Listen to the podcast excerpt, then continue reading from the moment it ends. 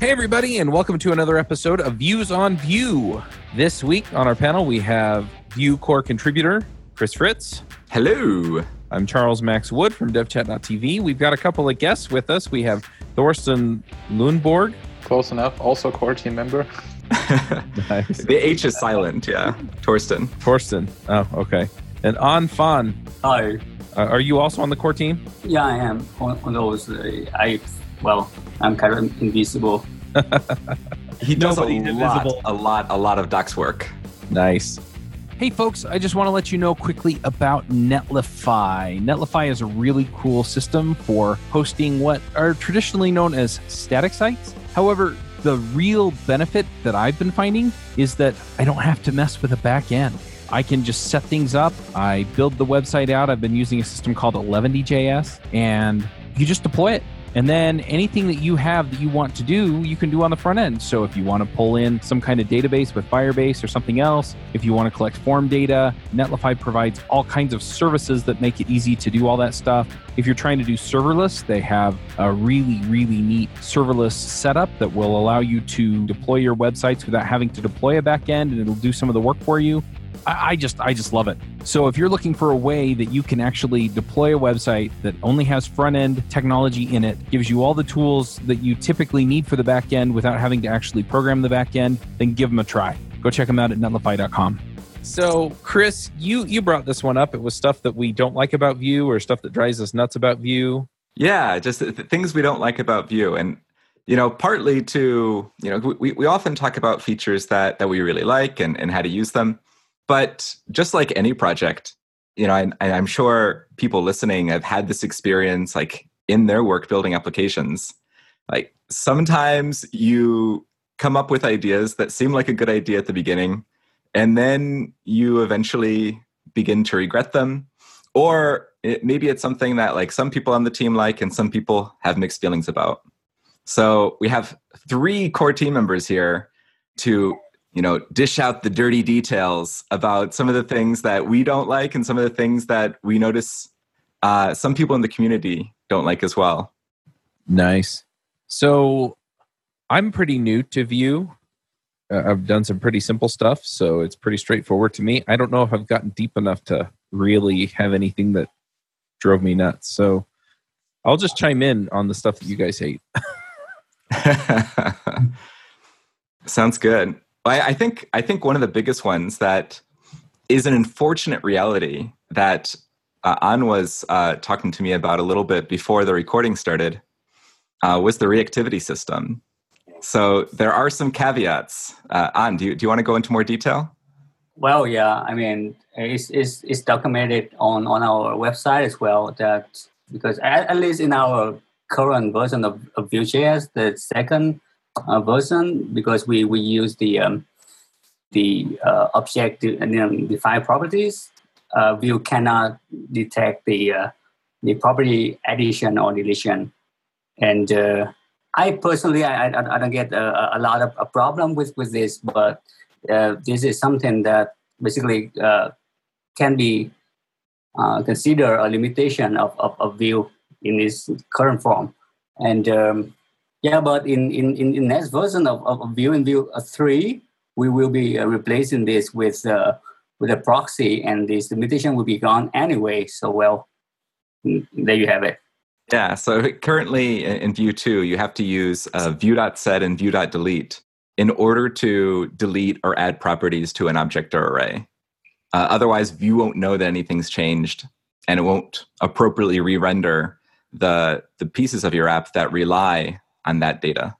But yeah, yeah, in, in Vue three, at least for the people who are using modern browsers and can use the the version of the reactivity system that uses proxies, they won't have to worry about this anymore, which is which is really cool. Part of this, I, I have to admit, part of this is just so we can talk about cool stuff in Vue three. Because a lot of the things that, that we don't like about Vue two, like we are we are making better in Vue Vue three. You know, the opportunity to make some light-breaking changes also allows us to fix some things that we don't like. Hey, at least you're not rewriting the framework. Not that I'm pointing fingers at any other framework out there. No, yeah, it's it's definitely not a not a complete rewrite. It'll it'll be a, a much gentler migration, well, uh, especially with some of the tooling.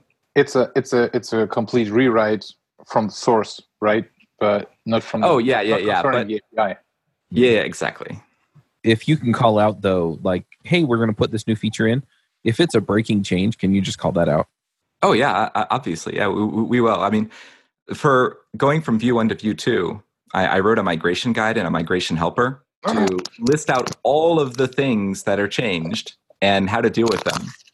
And also the, the helper to scan your code base and automatically notify you of most of the things that would need to change in order to upgrade to the latest version. Uh, and we want to do the same thing with uh, Vue three, except make it even better so that it can actually rewrite a lot of your code for you uh, if you give it permission to, so that you can you can migrate really, really quickly, like while your boss is on on her coffee break or something. Sounds good.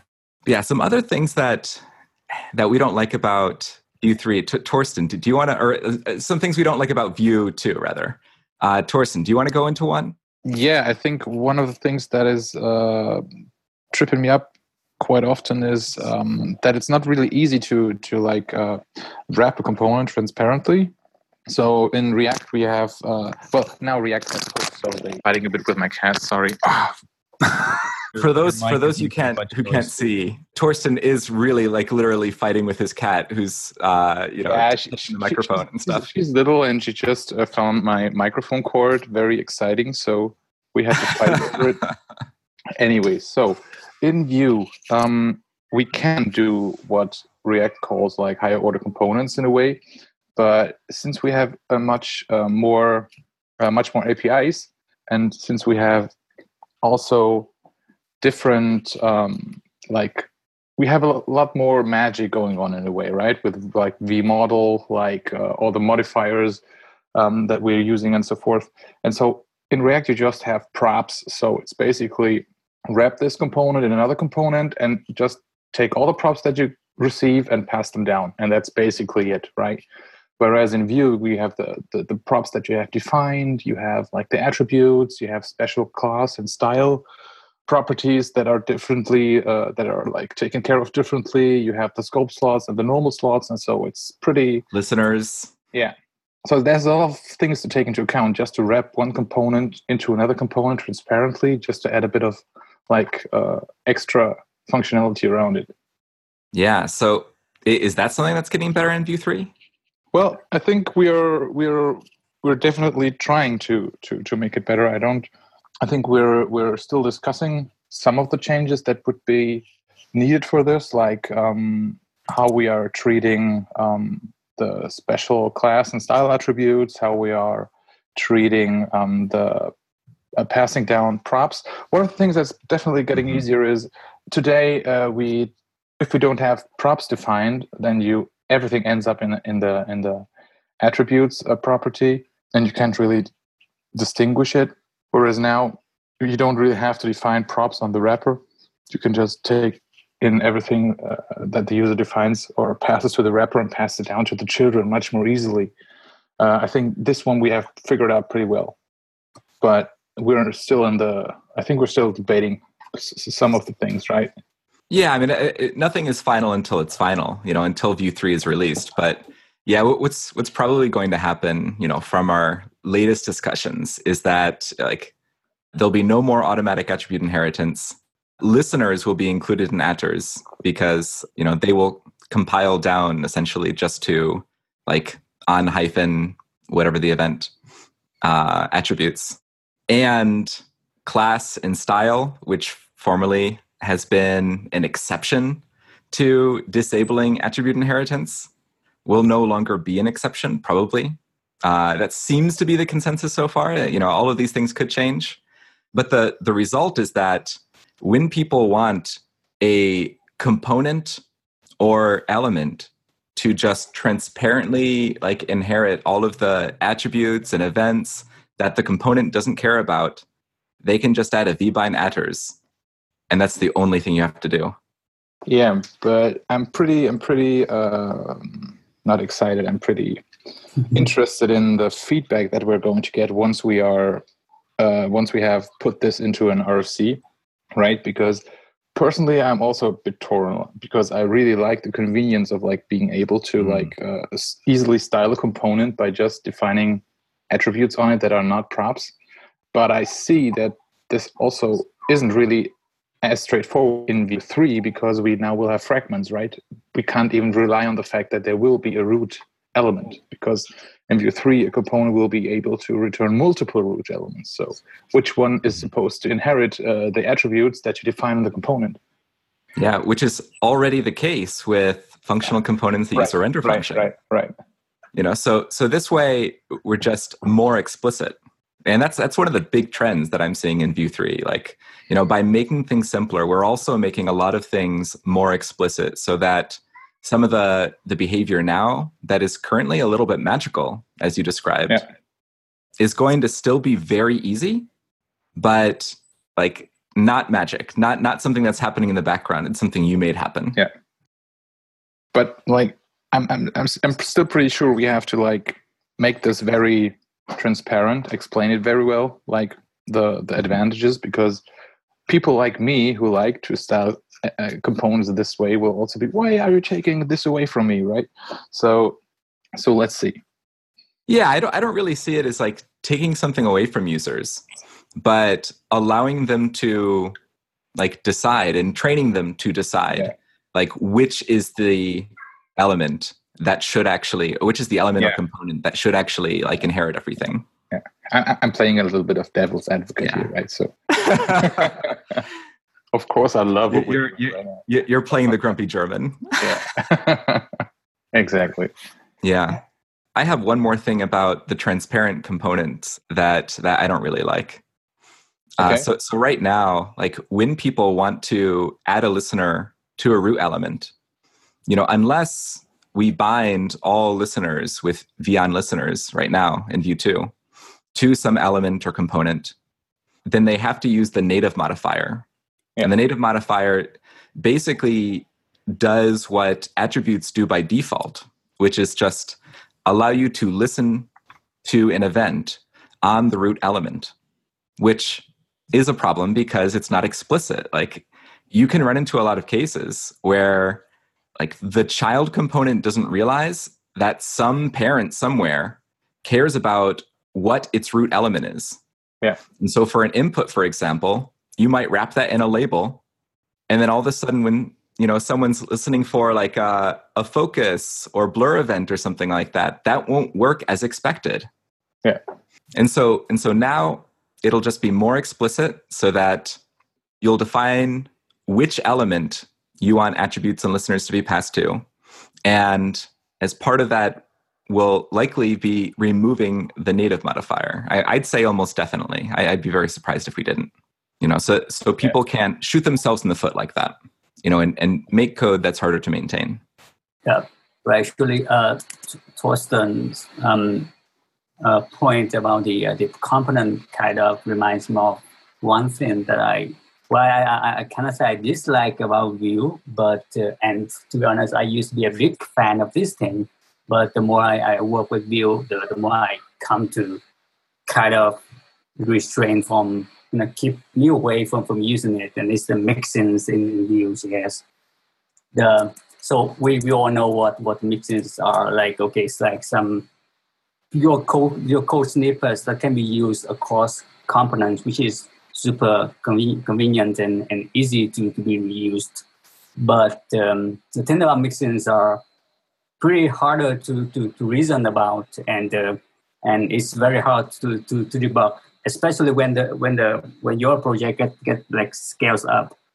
And actually, Dan from uh, from the React team has a very uh, good article called "Mixins Considered Harmful."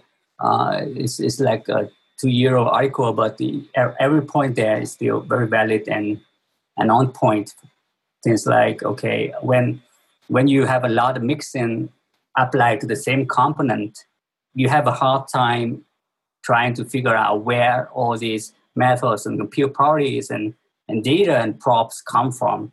And you have like named classes and, and, and so on and so forth. So, well, uh, actually, this is one of the points that I am I'm making in in one of my talks, if I'm giving talk in, in, in the future, And uh, it's, it's like, be careful with, with Mixins. And uh, instead of using Mixins, uh, especially in, in bigger project, we, we should consider using another way uh, to, to compose components. For example, we can use like higher order components, or we use slots, or we extract those methods in, in Mixins into, into more reusable services. And um, yeah, in, in, in, in, in uh, version three of, of, of Vue, we are having hooks. I'm not sure if we are still calling that hooks in... Yeah, at least something inspired by the, the React Hooks oh, A P I. Yeah. And uh, and that would be a way for us to slowly move away from, from, from Mixins. Uh, actually, Mixins are, are still there in, in Vue three, and uh, I think Evan has a very uh, good R F C about Mixins already, um, how to use Mixins in TypeScript. But still, personally, at least I would uh, I would keep uh, a distance from, from Mixins. Yeah, so one of the dangers you're you're talking about, you know, in And Mixins being difficult to reason about is that when you add a Mixin to a component, you don't really have any indication, you know, just by looking at the component, like what that Mixin is adding to the instance. Like, exactly. Is it adding computed properties or methods or, or what? What exactly is going on there? Yeah, that, that's a case where it's very implicit. That there's implicit behavior being added, but we don't know what. Mm. And then because it's so easy to use Mixin, people, uh, me, I got carried away. Like, okay, this is something that can be reused between the two components. Let's put into the Mixin, easy that way. And as we move on, then we have a lot of Mixins, and no one can tell what is coming from, from where anymore. Yeah, when you're building apps, do you often use Mixins? I do use Mixins.